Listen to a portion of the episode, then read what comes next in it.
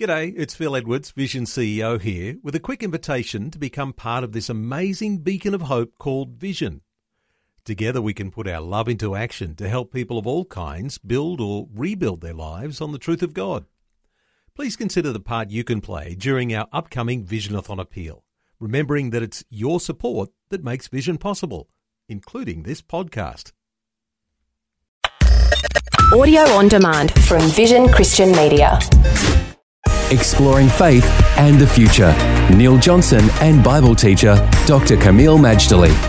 What we have been discovering all about the culture war is that it is so pervasive and it is a part of our lives no matter which way we turn.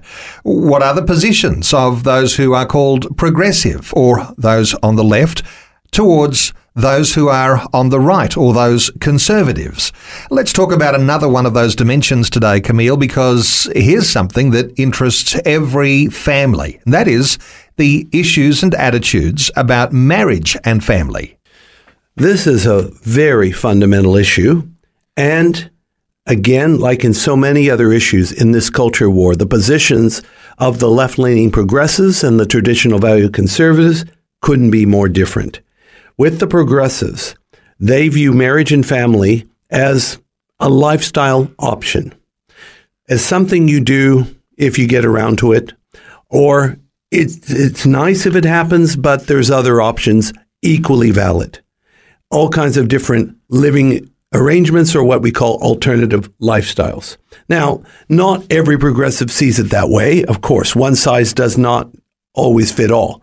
But that is the general trend. And I have to say, you don't have to be a card carrying progressive to see marriage and family as an option. It's even happening among people who are more middle of the road and even a few who claim to be conservative.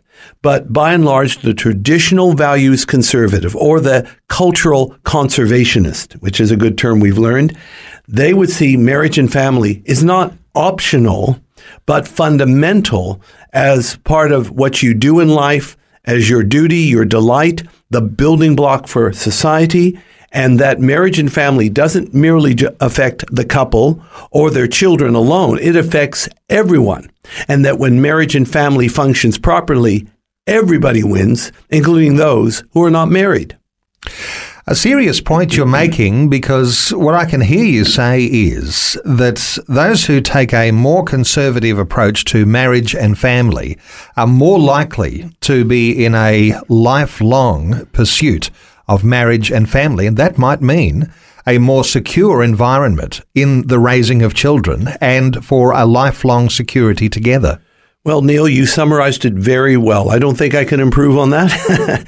but yes, the implication and remember, it is in the marriage vows, whether they are secular or sacred, that when you marry, you're doing it for life. It's not just something you do until you find something better to do or something you do trial and error. And if you don't get it right, well, just uh, scrub that one and try again. No, it's a sacred commitment or bond, very similar to the biblical covenants. Because when you keep the terms of the covenant, it's win win for everyone. If terms of covenant are broken, it can be catastrophic.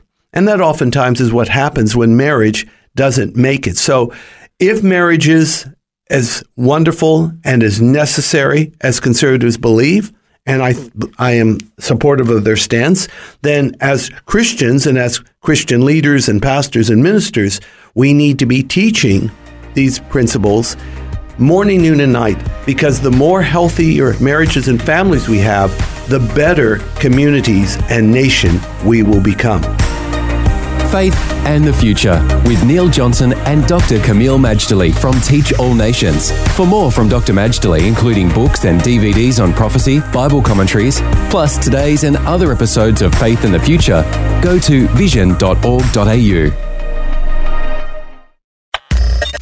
Thanks for taking time to listen to this audio on demand from Vision Christian Media.